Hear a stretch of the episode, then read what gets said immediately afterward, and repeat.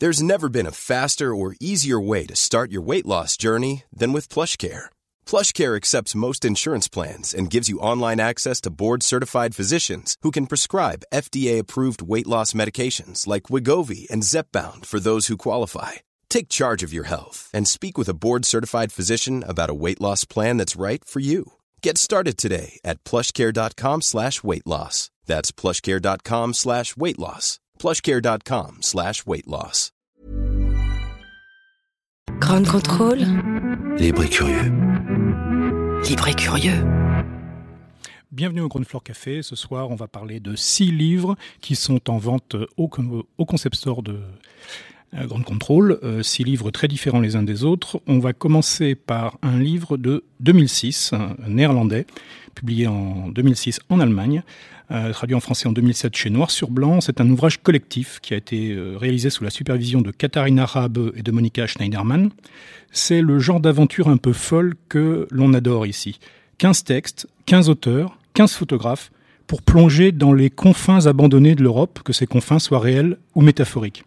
Alors on va trouver ainsi euh, Vardo, euh, le village le plus à l'est de la Norvège, tout près de la frontière euh, russe. On va trouver Virbalis en Lituanie, qui a été jusqu'en 1914 la gare monstrueuse qui marquait la frontière russo-prussienne et où les trains en fait changeaient de dimension de voie. donc un, complexe assez extraordinaire qui, bien entendu, a disparu à partir de 1914. On va trouver euh, Glazing Elaine, qui est un théâtre en plein air, théâtre amateur, à la pointe sud-ouest de l'Irlande, juste au-dessus des falaises. Euh, on va trouver la côte anglaise du Suffolk, qui disparaît peu à peu dans la mer du Nord. Euh, Broustourie en Ukraine, en pleine Transcarpathie, à l'intersection quasi parfaite de quatre pays désormais, l'Ukraine, la Roumanie, la Hongrie et la Pologne. On va trouver euh, Adakale, qui est une île, une île qui a la particularité d'avoir été engloutie dans le lac de barrage des portes de fer sur le Danube. On va trouver Boliquaime, les terres désolées quasiment désertiques de l'Algarve portugais.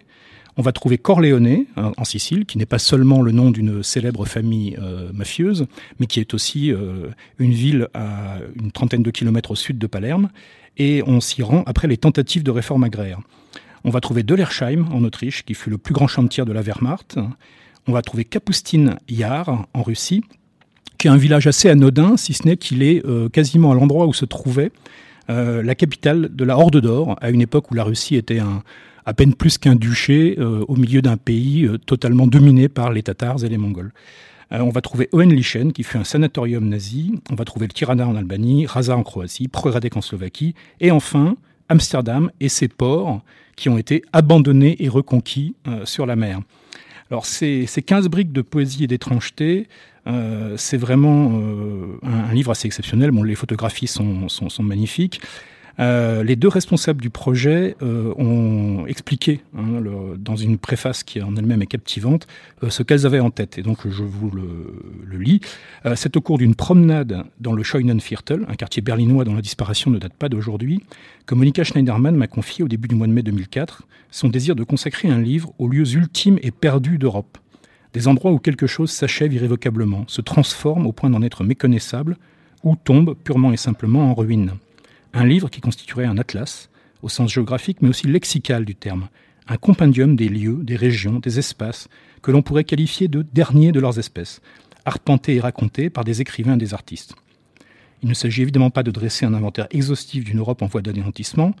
Cet ouvrage revendique une exploration subjective et un choix de lieu qui n'a rien de systématique. Tous les pays ne sont pas pris en compte, et c'est délibérément que nous nous attarderons sur les franges extrêmes du continent, car c'est sur ces marges, là où les côtes s'effritent dans la mer, où les habitants qui ne peuvent plus vivre de la pêche désertent les villages, où les gens regardent les complexes hôteliers auxquels on a sacrifié les vergers de leur enfance, c'est là que se révèle avec le plus de force ce qui unit tous ces lieux, tous ces paysages d'extinction, la collaboration entre la violence de l'homme et celle de la nature.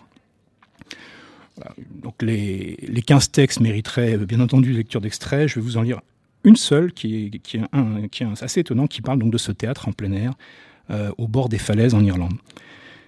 Des rorquals bleus, 5, 7.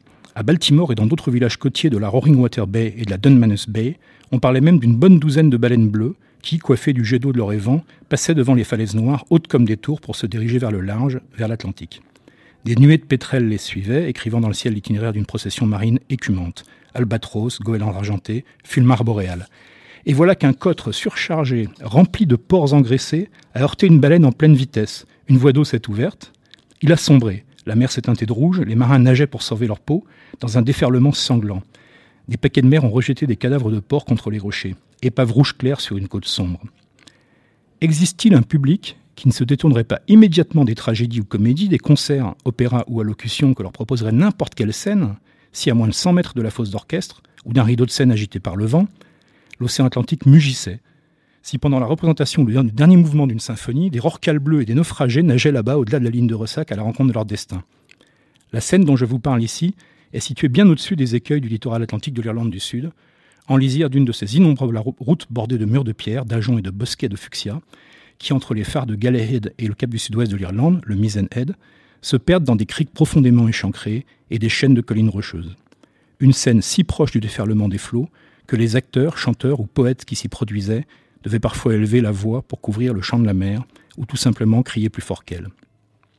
Mon ami Himon de Skibbereen, qui m'a aussi appris à ancrer en toute sécurité une barque entre les récifs, à poser des casiers à homards et à en libérer sans se blesser les roussettes hargneuses qui s'y font prendre, mon ami Himon m'a conduit par une journée de février tempétueuse jusqu'à cette scène, à des kilomètres de toute habitation. Le carrefour près duquel elle se trouve s'appelle en gaélique d'Irlande méridionale Glazin Alain, ce qui veut dire belle pâture. Voilà, c'est un texte de Christophe Ransmer, et Christophe Ransmer qui, euh, qui a la particularité d'être le plus marin de tous les écrivains autrichiens. Euh, donc euh, on ne s'attend pas nécessairement à, rencontrer en Autriche des, écrivains qui sont capables de parler d'exploration euh, maritime du pôle Nord, de d'imaginer des, transformations de créatures marines en, êtres humains. C'est un très très bel écrivain qui est tout à fait représentatif de ce volume, donc Last and Lost aux éditions Noir sur Blanc, en vente chez Grande Contrôle. Grande Contrôle? Grande Contrôle Libre, libre. Libre et curieux? Le deuxième livre ce soir est totalement différent, pas du tout le même paysage, c'est un autre genre de confins dont on parle. Euh, c'est Corps à l'écart, qui est un livre de 2011 d'Elisabetta Bucciarelli, euh, paru en français chez Asphalt. Euh, Corps à l'écart se passe en Lombardie, où en 2011, à ciel ouvert, on a une gigantesque décharge qui rassemble en un seul lieu, intense, une véritable nouvelle terra incognita potentielle d'une société qui est en crise de nerfs permanente. Il y a trois réalités qui y cherchent encore et toujours l'enfouissement. La décharge, euh, évidemment, il est d'abord le lieu de, l'écume de la consommation tous azimuts, de l'obsolescence programmée. Euh, ensuite, elle incarne le business de la déchetterie, sa forme légale, qui est déjà très rémunératrice, mais aussi sa forme illégale, euh, l'élimination à bon compte de ce qui demanderait sinon un, traitement spécifique onéreux, on peut songer d'ailleurs au portrait implacable de l'investissement des mafias dans le domaine qu'Andrés Roberto Saviano dans son excellent Gomorra. La décharge, enfin, est le refuge d'une communauté euh, désemparée, hasardeuse, de laissés pour compte, qui, dans ce lieu qui n'est pas fait pour la vie, évidemment, s'y invente un semblant de vie précaire, libre, bricolé entre récupération, revente. Ça, ça, évoque les spectres atroces du Raphaël Dernier Jour de Gregory MacDonald, un livre terrible que je recommande seulement à ceux qui ont le, cœur bien trempé. Euh, mais heureusement, ces, spectres atroces sont tempérés par une solidarité du bidonville euh, qui fait penser à, celle magnifiquement mise en scène par Eric Mice Williamson, particulièrement dans son Bienvenue à Auckland. Alors sur cette scène, qui est sinistre, hein, qui est blafarde, mais qui est pourtant illuminée de petites ferveurs par un gamin en rupture de banc, un fuyard irakien, un réparateur africain extrêmement inventif, euh, se produit dans cette décharge un incendie criminel qui va servir de révélateur à tout un tas, de choses. Et ces choses vont être traquées par un jeune pompier italien, subtil, euh, bienveillant et pudique. C'est une histoire qui est simple, hein, 200 pages, 90 brefs fragments, qui sont euh, rendus puissantes par l'invention d'un langage rare, celui de ces humbles qui sont jetés là, leur capacité à serrer les dents sur la peine et la douleur, leur parole qui est souvent économe, voire rares, sibylline, qui expriment leur vie en agrégeant des légendes urbaines, des bribes poétiques spontanées surgies euh, un peu de nulle part, et la création de leur propre mythe euh, au sein de cette décharge. Euh, c'est un vrai petit miracle d'équilibre qui nous donne une magnifique fable, terriblement contemporaine, qui extrait bienveillance, solidarité et poésie à partir d'un matériau glacé de la modernité, parmi les plus improbables et les plus mortifères. Je vais vous en lire un petit extrait pour ici la langue d'Elisabeth de, rendue en français euh, par Sarah Guimau. Euh, À présent, il s'arrête. Tu vois que c'est un chien, un mâle, facile à désosser. Il suffirait d'un couteau qui coupe bien, ce pour la viande. Un chien côtelette, oreille, cou. Un chien queue effilée, droite. Il arrache quelque chose du sol, il tire dessus comme si c'était un bout de tissu, un chiffon, un jeu. Tu observes plus attentivement. Il continue de tirer sur l'objet, de le lacérer avec ses dents blanches. Il déchiquette, se démène, éclaboussure jaune et museau gras. Tu le vois chien, mais tu le sens homme. Pas tant dans l'apparence que dans ses prédispositions. Cette façon qu'il a de chercher sans arrêt, seul et silencieux. Tu t'approches doucement, de sorte qu'il ne t'entende pas. Il s'arrête et, sans même avoir bougé les yeux, il t'a déjà perçu. Il a senti ton odeur parmi les odeurs. C'est dans sa nature qui ne plie pas, ne succombe pas face aux décombres, aux ruines, aux gravats, aux déchets, aux restes et aux rebuts qui t'entourent. La faim est encore là. Ça n'a servi à rien ce bout de repas arraché à la terre, à ce, à ce teint indistinct. Pas même à remplir un peu ce ventre besace ni à réveiller son odorat. Son instinct lui ordonne de chercher encore de la nourriture. Pas d'aller se mettre à l'abri, ni de trouver un partenaire sexuel. Vous êtes bien sûr Radio Grande Contrôle. Alors le troisième ouvrage ce soir euh, est de janvier 2015 chez Rivage. C'était le premier roman d'Alexandre Civico, qui est par ailleurs l'un des membres du collectif Inculte. Et ce premier roman, donc euh, La Terre sous les ongles, euh, propose une plongée absolument incandescente dans la rage et le souvenir d'un fils d'immigré espagnol. Le temps d'avaler à toute allure, hein, en respectant la limitation de vitesse néanmoins, les 1800 km de Paris-Cadix, hein, d'une seule traite, au fil de l'autoroute et de la route, des pensées qui sont alimentées en continu par les flashbacks d'une jeunesse malmenée, d'une légende familiale pauvre, broyée, euh, et un trajet rythmé par un encombrant contenu euh, dans le coffre de la berline volée. Euh, défile les portes, les panneaux, tu ne sais pas exactement quel itinéraire tu vas suivre. La route, tu vas la faire au souvenir. La dose d'adrénaline qui a jailli dans tes veines, à les en faire exploser, paraît avoir diminué. Ça cogne moins fort dans ta poitrine. Une sortie t'indique Bordeaux. Tu y trouves ton premier jalon. Jusque-là, la chemin n'a rien de très compliqué. Une fois sur la 10, une vague de soulagement t'envahit. Devant toi, 600 km d'abrutissement. Se laisser glisser sur l'asphalte. Dégringoler comme on se laisse tomber d'un monticule en joyeuse galipette. La tension que te procure systématiquement la route s'estompe un peu elle aussi. Scruter la jauge de carburant. Le réservoir est pratiquement plein. Ne pas s'arrêter avant d'avoir besoin d'essence. Quantité de lumière étoile le tableau de bord, elle clignote, s'allume, s'éteigne sans que tu saches pourquoi. Fais confiance à la mécanique allemande. Tu sourirais presque. Allemand solide, italien un peu fiable, c'est ta conception héritée de la voiture, un acquis. Alors dans ce roman, il y a des échangeurs, des faisceaux de phare, des aires de repos, des stations-service, des lignes frontières qui sont devenues euh, symboliques, mais qui sont autant d'étapes et de signes d'un chemin de croix du souvenir qui est à la fois très intense et étrangement détaché, au long de 85 pages euh, dans lesquelles s'égrène euh, toute une vie, une confrontation mémorielle où on trouverait à la fois la, simplicité rebelle euh, du euh, François Cavana d'Hérital et euh, la lucidité très batailleuse, par exemple, d'Olivier Bordassar dans son Géométrie variable, pour nous offrir une aventure donc de rage, de tendresse et de désarroi. C'est un texte qui se lit d'une traite et qui ne demande pas nécessairement de faire Paris-Cadix pour de bon.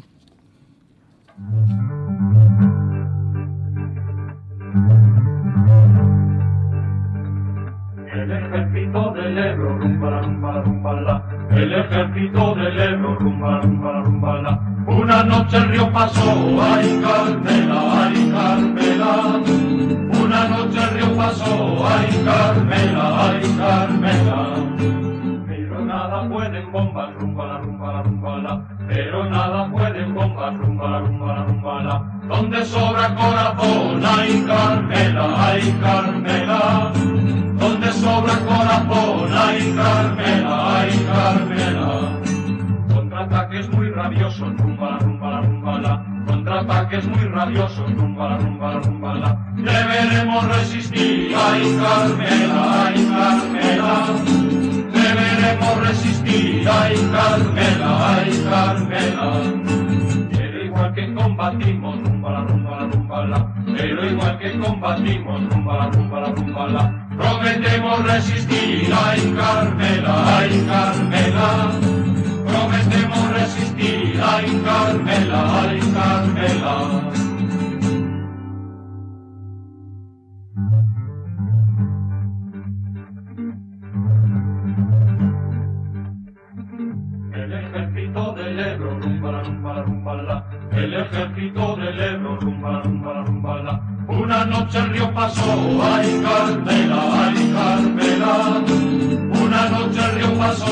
Ay Carmela, ay Carmela.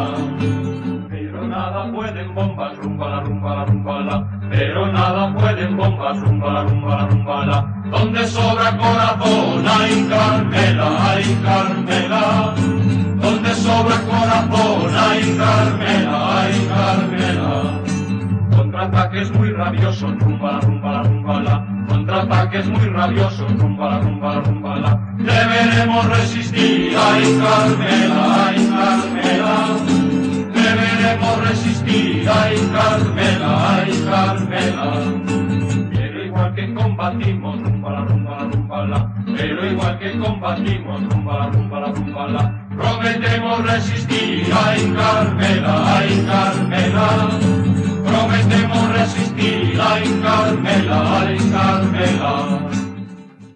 Quatrième livre ce soir, Les haïkus de prison de Lutz Bassmann, publié en 2008 chez Verdier. Alors, Lutz Bassmann, c'est l'un des euh, porte-parole en fait du post-exotisme, donc euh, d'Antoine Volodine.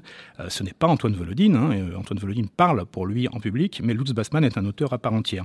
Alors le post-exotisme, on pourrait honnêtement passer plusieurs émissions entièrement sur ce texte, sur tout ce que Antoine Volodine et ses hétéros euh, ça y est, les hétéronymes, pardon, euh, ont inventé depuis 1985, depuis la biographie comparée de Joriane Murgrève, euh, donc avant même que ça s'appelle le post-exotisme, euh, ce corpus, cet ensemble de, de, textes, donc euh, plus d'une quarantaine, euh, cherche à dire l'emprisonnement, celui qui vient en conséquence d'un délit ou d'un crime et d'une arrestation, mais plus encore l'emprisonnement qui vient d'un échec d'une défaite face à une domination politico-économique, une domination qui, non contente euh, d'écrire la seule histoire, celle des vainqueurs, euh, c'est précisément ce contre quoi, avec leurs moyens absolument dérisoires, des mines de crayons fatiguées, des ongles défraîchis, les écrivains post-exotiques se dressent avec les restes de leur force physique. Euh, parce que face à ça, ils sont face à un ennemi qui veut s'assurer qu'ils sont réellement hors de combat. C'est euh, cette quête de l'emprisonnement radical, hein, donc qui va de l'incarcération ordinaire, banale, euh, presque sympathiquement de droit commun, dirait-on, jusqu'aux plus extrêmes conceptions de la haute sécurité, en passant notamment par tous les stades possibles de la torture physique et psychologique. Euh, on a bien là un écho anticipé du Georges Agamben des moyens sans fin en 1995. On aboutit au motif du camp, le camp militaire, le camp de réfugiés, bien plus sûrement encore le camp d'internement, le camp de travail, le camp de concentration ou le camp d'extermination. Et au moins depuis des enfers fabuleux en 1986, avec son implacable mise en scène des racines de la défaite à venir, euh, la matrice de cet emprisonnement n'est absolument pas anodine chez Antoine Volodine, c'est celle qui est soigneusement empruntée à l'adversaire vaincu, celle de son système de soins psychiatriques dévoyé, de rééducation par le travail, d'élimination par le régime sévère, en un mot, celle du goulag stalinien. Alors, euh, depuis l'origine aussi, le post-exotisme traque euh, sans relâche hein, les possibilités de la forme narrative et poétique. Il cherche sous les gravats hein, les traces et les indices d'un passé euh, duquel il n'est plus possible de rendre compte exhaustivement, linéairement, par un roman ordinaire, mais uniquement par fragments, par des pièces disparates d'un puzzle qui est définitivement impossible à reconstituer, mais dont il est absolument vital de transmettre, même à personne, même uniquement entre les incarcérés au sein du QHS, du, post-exotisme en dit leçon, leçon 11 de 1998, un témoignage. Alors c'est des pages arrachées à des journaux clandestins, euh, des feuilles qui sont désormais volantes, euh, de carnets intimes oubliés, euh, des comptes rendus poussiéreux d'interrogatoires qui ont en partie servi d'aliment à des souris, des bribes de confession. Toutes sont des formes courtes euh, de fait, avant que le post-exotisme ne se dote peu à peu d'outils hein, euh, spécifiques appropriés à la tâche. Et c'est pour ça que Volodine et ses hétéronymes créeront euh, la chagall, l'entrevoûte, le récita, la leçon, le nara, le murmura. Donc des formes littéraires qui n'existent pas ailleurs que dans le post-exotisme et qui jouent un rôle bien, bien spécifique.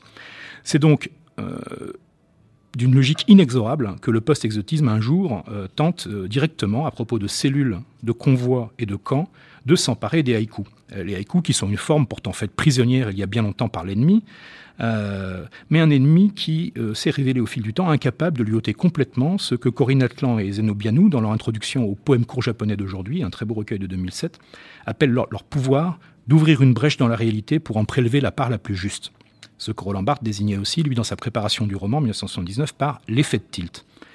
Donc, ça nous donne des choses, euh, sous la plume de Lutz Bassmann, telles que les surveillants sifflotent dans le couloir, le moine a entendu dire qu'ils avaient tué un politique.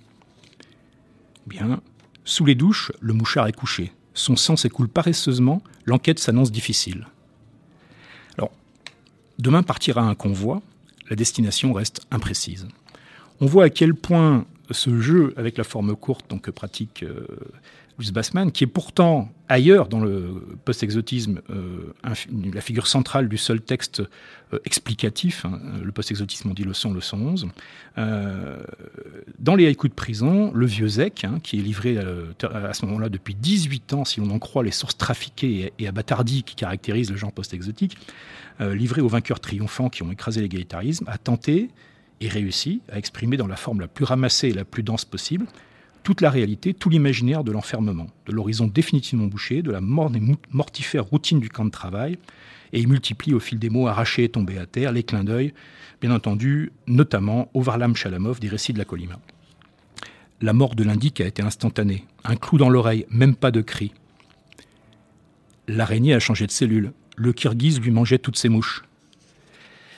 C'est euh, peut-être dans les haïkus de prison que s'exprime sous la forme la plus synthétique, la plus forte, euh, l'humour du désastre, qui, caractérise en fait le, post-exotisme. Euh, c'est un ouvrage évidemment sombre, on parle de cellules, de convois et de camps, et pourtant on rit tout le long en fait de ces 130 pages, quand on entend des choses telles que l'organisation s'est constituée, désormais quoi qu'il arrive, ce sera chacun pour soi. Ou bien le soldat qui fait l'appel a l'air contrarié, ça doit, être un humaniste. Grand contrôle. Libre curieux. Le cinquième livre euh, s'appelle Paliev. Euh, il est de Philippe Hanoc, il est paru en 2015 chez Kidam. Euh, alors, ce, ce, texte de Philippe Hanoc en 2015, il use presque en secret de presque tout ce que l'auteur a écrit précédemment pour pousser encore plus loin la mise en fiction poétique et déstabilisante hein, du choc entre le conformisme social et l'étrangeté individuelle. Alors c'est des choses qu'on connaissait chez Philippe Hanoc, avec l'injonction diaphane à obéir et à épouser le sillon prévu de son roman Liquide, euh, le dispositif d'ajustement structurel qui peut se gripper gravement sous ses dehors ludiques, et notamment vidéoludiques, de vidéoplateau, euh, la logique contournée mais implacable qui cherche à donner un autre sens au langage dans Monsieur le Comte au pied de la lettre, euh, ou les îles éparses du souvenir qu'il faut sans doute ravauder, mais en est-on bien certain qu'il faut les ravauder dans Mémoire des failles euh, Philippe Hanoc, ici, a agencé les briques euh, qui entrent dans la composition de ces 130 pages pour pousser dans ses ultimes retranchements le château de Franz Kafka, pour lui faire sointer malignement, et bien au-delà, ce que le château inachevé n'a peut-être pas pu pleinement exprimer. Et ça commence ainsi. C'était en plein milieu des champs, il n'y avait pas de relief, juste quelques bosquets assez loin. À un angle du carrefour, la croix Saint-Charles était petite, en fer forgé, coulée dans un socle en béton. La peinture blanche, sans doute récente, s'écaillait déjà. En arrêtant son véhicule, le chauffeur du car avait claironné C'est un arrêt exceptionnel Lièvre l'avait remercié. En regardant la croix, Lièvre s'était souvenu qu'il avait oublié d'aller aux toilettes avant de sortir du cinéma. Il n'y avait personne en vue, mais il ne pouvait pas faire là. Il a pris sa valise et il s'est engagé sur l'autre route que lui avait indiqué le chauffeur. Alors ce lièvre n'est peut-être pas euh, au fond, vraiment, à coup sûr, il n'est sans doute pas un cas, mais c'est bien un L. C'est pas un arpenteur, c'est un précepteur, même si les enfants auxquels il s'agirait d'enseigner se dérobent ici à Costco, euh, comme les dimensions à mesurer se cachaient euh, là-bas au village. Magda, la servante, Sonia, la jeune fille de la maison, ne sont ni Frida ni Olga, mais sont pourtant ici aussi les leviers essentiels d'une progression vers un mur final d'escalade qui se dessine peu à peu. Alors en se heurtant un peu douloureusement, ou presque voluptueusement, à un environnement et à un contexte qui lui échappe presque totalement, il va construire pour la lectrice et le lecteur l'expérience intime intérieure de l'étrangeté, de la quête d'un conformisme très volontariste, d'une acceptation, il, veut accepter tout ce qui lui arrive, mais il ne comprend rien à ce qui lui arrive, ce qu'il condamne à l'absurde, à l'échec et peut-être même à l'horreur. Euh, c'est l'enjeu central de, de, ce texte. Une fois dissiper l'illusion d'une identité qui tiendrait à une fonction ou à un métier, euh, qui est d'abord un cartésien de choc, il questionne, il doute en permanence, il écoute ses interlocuteurs, mais il n'écoute pas leurs paroles. Il focalise son attention sur les mauvais détails. Euh, ça l'empêche de saisir le sens autour, donc il rate très fréquemment ce dont il s'agit. Il suppute, il ratiocine énormément, il invente, mais il le fait à contre-temps, à contre-emploi et à contre-circonstances. Et sans même s'en rendre compte, en tout cas sans se l'avouer, sans en tirer de conséquences, il se heurte aux murs qui sont pourtant malléables, hein, qui l'entourent, et sans rien perdre jusqu'au bout de sa superbe intérieure, il se fait peu à peu le jouet de sa propre imagination, et de volontés qui ne sont pas la sienne, lui assignant des places à occuper à chaque heure du jour et de la nuit, sans qu'une solution de continuité ou une, cohérence qui le soulagerait peut-être ne puisse se dégager. Donc c'est une expérience rarissime. Euh, je vais vous donner un extrait qui donne la façon dont, euh, euh, vit ce décalage en fait sans en être conscient. Magda me dit que vous venez pour la place. Liev s'était levé d'un coup, sa tête tournait un peu, c'était peut-être parce qu'il avait été surpris. Il n'avait pas entendu la porte du fond s'ouvrir. Ou c'était peut-être parce qu'il s'était levé trop brusquement de son fauteuil. En regardant la dame, nettement plus petite que sa voix grave ne le laissait supposer, Liev en a voulu à l'autre femme, cette servante, cette Magda, de l'avoir incité à s'asseoir dans le fauteuil. Il s'est dit que sans doute elle l'avait fait ça pour le, mettre en difficulté devant sa patronne. Au-dessus d'un chemisier blanc, celle-ci portait ses cheveux blonds parsemés de blanc relevés au-dessus de la tête. Cela évoquait vaguement une sorte d'édredon bien gonflé. C'était difficile de regarder autre chose que cette coiffure. Liev a voulu s'efforcer de baisser les yeux vers le visage de la femme. Celle-ci le, le, toisait froidement. Liev s'est dit qu'elle devait être habituée à regarder en face des personnes plus grandes qu'elle, même si elles lui étaient socialement inférieures. Après tout, Magda était beaucoup plus grande. Vous n'êtes pas très bavard, a-t-elle constaté, c'est aussi bien, mais vous pourriez tout de même répondre le minimum. Et un autre exemple donc de la façon dont travaille l'esprit de Liev, et qui va justifier in fine ce titre de Pas Liev pour le roman, le lendemain, une question saugrenue a traversé l'esprit de Liev. Qu'avait-il fait hier? C'était ça sa question. Ça n'avait aucun sens. Il s'en souvenait parfaitement, il avait recopié les factures que M. Hakel lui avait apportées. Il l'avait fait pour rendre service. Pour rendre service à M. Hakel, pour rendre service en général, en attendant. C'était à ce moment-là que Magda était passée devant la fenêtre. Puis il y avait cette jeune femme, à cause de qui Liev avait ouvert la fenêtre. Il n'était pas sûr d'avoir bien fait en ouvrant la fenêtre. C'était un souvenir un peu inconfortable. Voilà ce qu'il avait fait hier. Il ne se souvenait pas d'autre chose. S'il ne s'en souvenait pas, c'est parce que ce n'était pas important. Grand contrôle Grand contrôle Libre, libre. Libre et curieuse. Et pour finir, le sixième et dernier euh, livre ce soir, donc Six photos noircies euh, de Jonathan Vable, paru au Tripode en 2013. Euh, Six photos noircies, c'est un texte étonnant, c'est une première publication pour cet auteur français, et qui met en scène deux scientifiques bizarres, enquêteurs de l'étrange, dans un régal de petites nouvelles enchaînées dans tous les endroits en fait où va les emmener leur chose. Placé sous un signe du mystère, euh, puisque l'une des phrases clés en fait et qui ouvre euh, ce recueil de nouvelles qui forment roman, c'est on ne sait pas grand-chose des vies de Valente Pacciatore et Tirenzo Perocchiosa. Alors je ne peux pas vous raconter en fait tout ce qu'il y a dans, ces, nouvelles, dans ces enquêtes de l'étrange, mais en tout cas, je peux vous dire qu'on y trouve de l'anthropophagie ordinaire, des écureuils tueurs, des capes enchantés, des restaurants secrets de monstres cannibales, des métamorphoses subites et subies, euh, des parasites géants, des communautés de singes qui prennent subrepticement le contrôle de châteaux isolés, euh, des collectionneurs mystérieux, dieux arrachés aux vivants, des patients dresseurs de chiens qui sont en vendetta avec des dresseurs d'ours illuminés, des créatures des fleuves qui sont prêtes à saisir le voyageur imprudent, des chanteuses de cabaret qui ne répugnent pas, le cas échéant, au meurtre en série, euh, et d'étranges sanguinaires poissons amazoniens. Voilà, c'est quelques-unes des choses qu'on peut rencontrer dans ces nouvelles. Donc les deux héros, l'un biologiste et l'autre photographe, et photographe, pardon, l'autre médecin et chercheur, arpentent le monde entier d'un espèce d'entre-deux-guerres dans les années 20, appelés par des confrères, attirés par la rumeur, ou simplement aiguillonnés sur place par leurs propres recherches, que nous ne connaîtrons pas pour se confronter à l'horreur et au fantastique avec leurs yeux de scientifiques de terrain qui sont très organisés et méthodiquement curieux. Alors, il nous propose euh, avec ça, Jonathan Vable, une, euh, un tour de force, hein, une, écriture impeccable qui est tout en retenue, sans effet de manche, euh, dans laquelle il y a à la fois une synthèse de l'essence du fantastique très insidieux à la E.T.A. Hoffman, de l'horreur constatée très simplement à la guerre Allan Poe, et du positivisme scientiste du type Jules Verne ou Arthur Conan Doyle. Euh, ça nous donne une, inquiétante actualisation de l'enquête médicalo-anthropologique sur le bizarre. Par moments, on, croirait voir l'ombre euh, imperturbable de Fox Mulder ou de Dana Scully. Euh, et surtout, il nous propose un passionnant et subtil jeu littéraire dans lequel énormément de choses sont suggérées, évoquées ou induites, mais assez peu effectivement écrites ou révélées, donc laissant ainsi un gros travail à la charge de l'imagination du lecteur.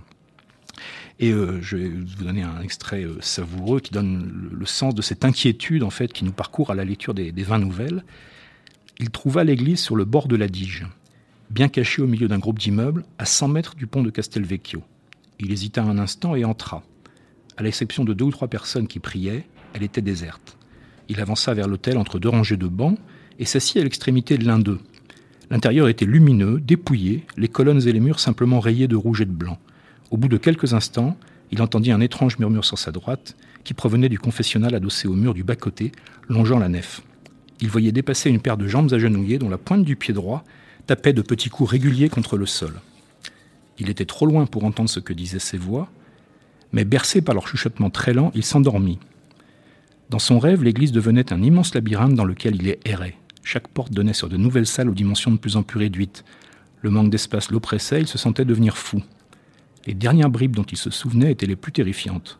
Au son de cloches, de petites araignées grimpaient sur son corps. Il les poussait avec ses mains, mais elles revenaient de plus en plus nombreuses, jusqu'à ce qu'elles le recouvrent complètement. Donc ces six photos noircies de Jonathan Vable, euh, c'est le dernier texte pour aujourd'hui. Euh, la semaine prochaine, on recevra euh, ici même l'artiste peintre Mathieu Cologan, qui a eu la très bonne idée de nous offrir cet automne un roman graphique magnifique qui s'appelle Manif et qui est à la fois une célébration de l'art de la manifestation et une sorte d'histoire qui récapitule les 15 dernières années de l'intermondialisme. C'est un ouvrage passionnant, on en parlera la semaine prochaine. En attendant, continuez avec Ground Control.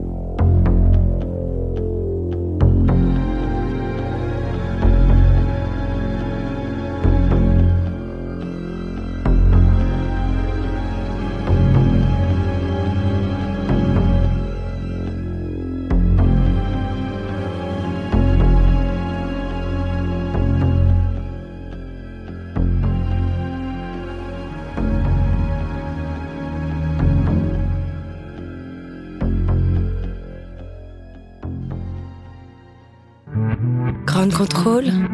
Libre et curieux. Libre et curieux. A lot can happen in the next three years. Like a chatbot may be your new best friend. But what won't change? Needing health insurance. United Healthcare Tri Term Medical Plans are available for these changing times Underwritten by Golden Rule Insurance Company, they offer budget-friendly, flexible coverage for people who are in between jobs or missed open enrollment. The plans last nearly three years in some states, with access to a nationwide network of doctors and hospitals. So for whatever tomorrow brings, United Healthcare Tri-Term Medical Plans may be for you. Learn more at uh1.com.